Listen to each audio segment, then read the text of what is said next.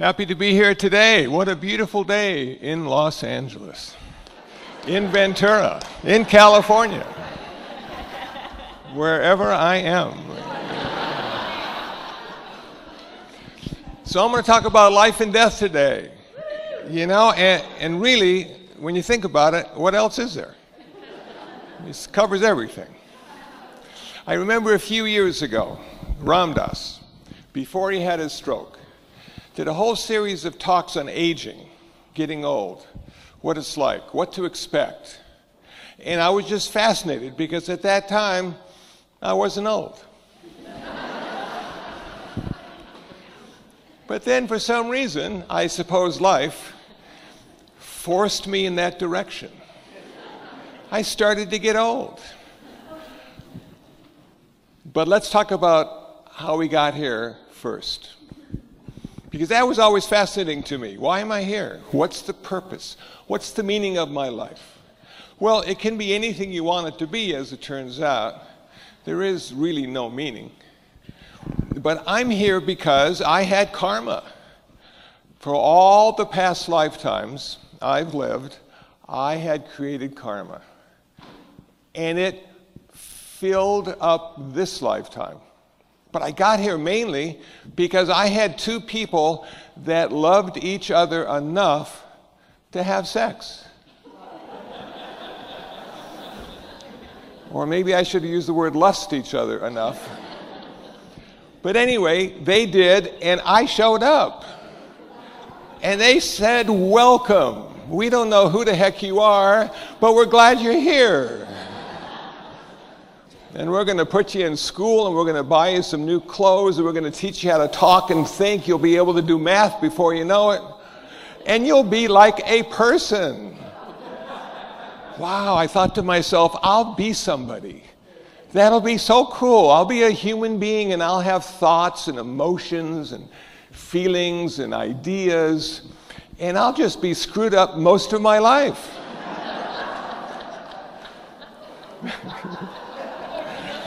There we go.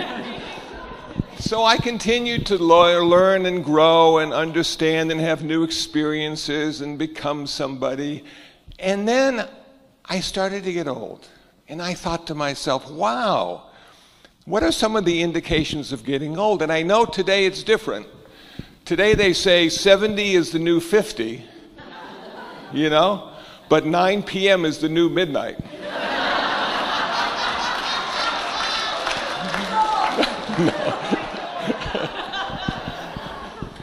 So that's when I started to feel a little old. And then people kept reminding me. Now, next year I'll be 70. And I think that's a big deal. Because 70 to me sounds old.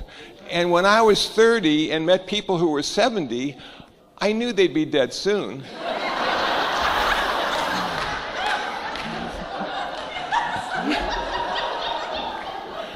So, so I was courteous and I was kind and I didn't talk about age with them. You know, we just talked about stuff. So now I'm there. And now people are talking to me about stuff, about getting old. Now, a couple months ago, I was about to give a talk at a church. And I stopped at McDonald's to have an Egg McMuffin, and I broke a tooth. Now, how the heck do you break a tooth on an Egg McMuffin? But it was really an old tooth because it was almost 70 years old.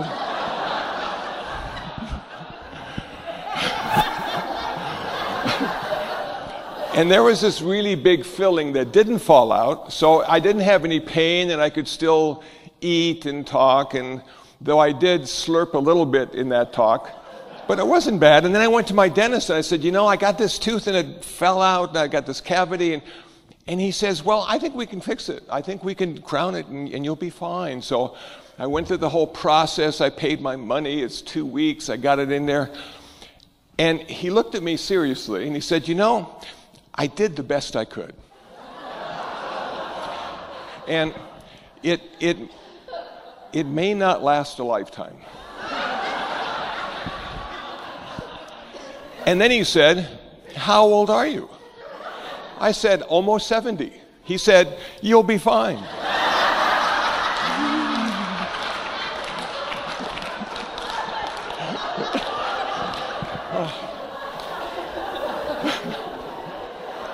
so that's how life works, you know? At a certain point in your life, that's how life works. People are talking to you, they're telling you, they're getting you ready. You know, now, just this week, I was at Vons buying cat food. And I bought like two cases of cat food, and, and the guy says, do you, do you feed cats? I said, Yeah, I've got some homeless cats that I feed. He says, Wow. He says, That's a, you'll be doing that for the rest of your life. and I said, Oh no, they only live about 10, 15 years. And he said, You'll be doing that for the rest of your life. Oh. So everybody in my life is getting me ready, you know? Now, I want to bring up something that I find fascinating about aging. And it may happen to you and it may not, but in the last six months, I've had four men, older, come up to me and say, How do you stop thinking? And I said, Really? He said, Yeah, you know, I'm thinking all the time. I can't shut it off. I have so many regrets. I wish I had done so many things differently. I'm walking, I'm thinking, I'm talking, I'm thinking, I'm sleeping, I'm thinking. How do you stop thinking? I said, Well, you know, it's really hard to stop thinking. Even if you meditate, you're still thinking. You're thinking about why the heck are you meditating? So I thought about it in my own life. And lately, I have been thinking about all the ways I could have been more skillful.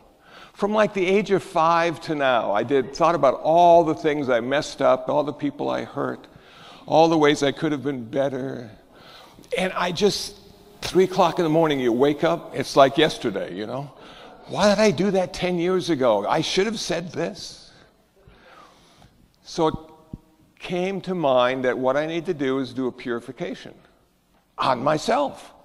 I got to be aware of all the things I've done, but, and I found this quote that I really like. It says, Richard Bach said this You are always free to change your mind and choose a different future or a different past. So now I'm in the process of choosing a different past. And then I read another quote, and it goes like this We are not changing what happened we are simply changing the way it lives in us.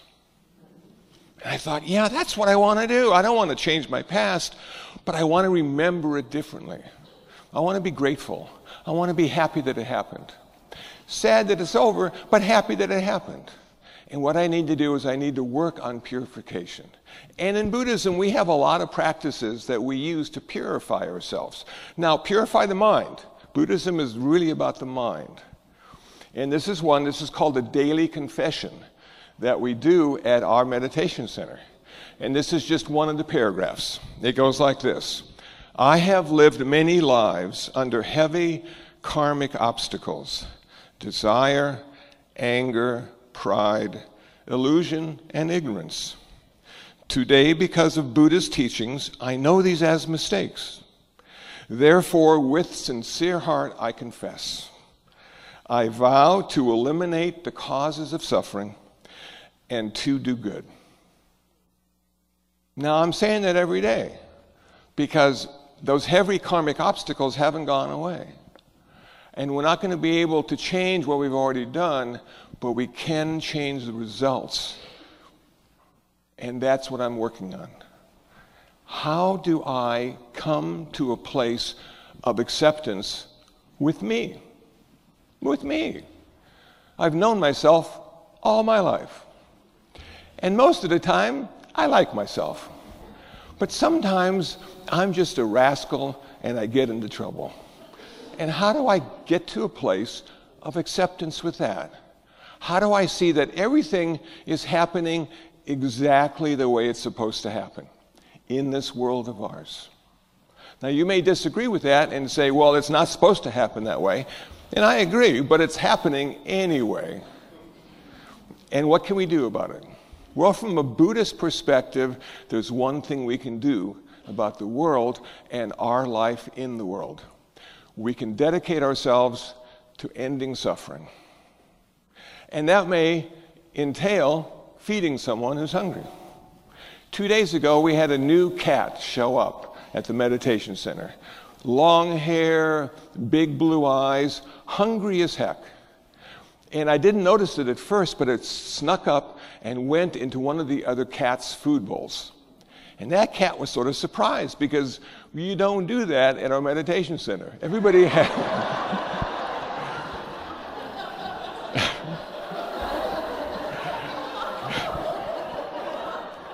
Everybody has their own bowl and they're color coded and it works fine. But so hungry, so hungry. And I looked at the little guy and I'm going, oh man, you know? So I, I was able to pet the cat. He's domesticated, but perhaps abandoned. It happens a lot in our neighborhood. And I thought to myself, you know what? A little food and water can reduce a lot of suffering this cat is experiencing. So I'm going to give it a little food and water every day. And today it showed up again, so it knows where the food is. Now I've got to find a name for it because I don't know who they are unless they have a name. and it goes on. And I look at the world and I go, wow, so much suffering. What can I do to alleviate suffering? Now, we're going to come to the difficult part in this talk about dying. And I know we don't like to think about it, excuse me, because we're all going to be there one day. and there's nothing we can do about it except die well. So the Buddha asked one of his monks, How often do you think about death? And the monk said, I think about it once a week. It's really important to me. The Buddha said, That's not good enough. He asked another monk, How often do you talk about death? Do you think about death? Do you reflect on death? He says, Well, I do it every morning. When I get up and do my prayers, I think about death. And the Buddha said, Now that's not good enough either. And he asked the third monk, How often do you think about death? That monk said, Every time I inhale and exhale, I think about death. Now, the Buddha said, Fine, that's what you need to do. Because reflecting on death, keeping death as your co pilot, allows you to engage in life it's a spiritual paradox, to say the least. I just finished William Shatner's latest book. I like Bill.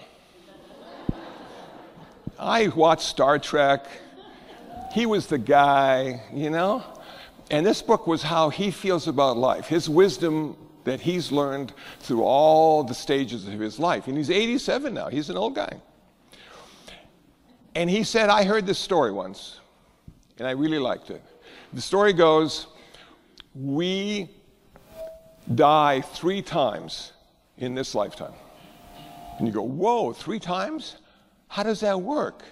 The story goes the first time you die is when you hear about your mortality, when you understand that you have to die.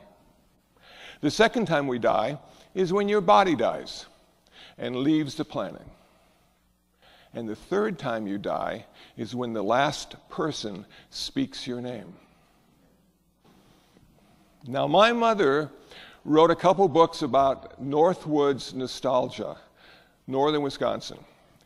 And one of her happiest moments was when they accepted the books in the public libraries in northern Wisconsin, because she knew that they would be speaking her name for years to come. That made her happy. So we should all be so lucky. I was thinking about Siddhartha Gautama, the Buddha.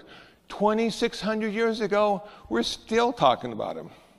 Jesus Christ, we're still talking about him. Mohammed, we're still talking about him. They did something special. They allowed us to remember the qualities that are important to human existence.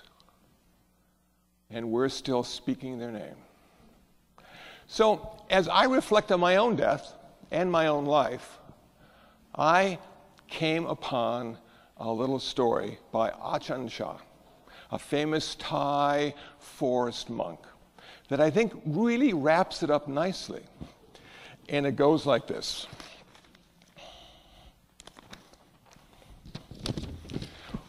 One day, some people came to the master and asked, How can you be happy in a world of such impermanence?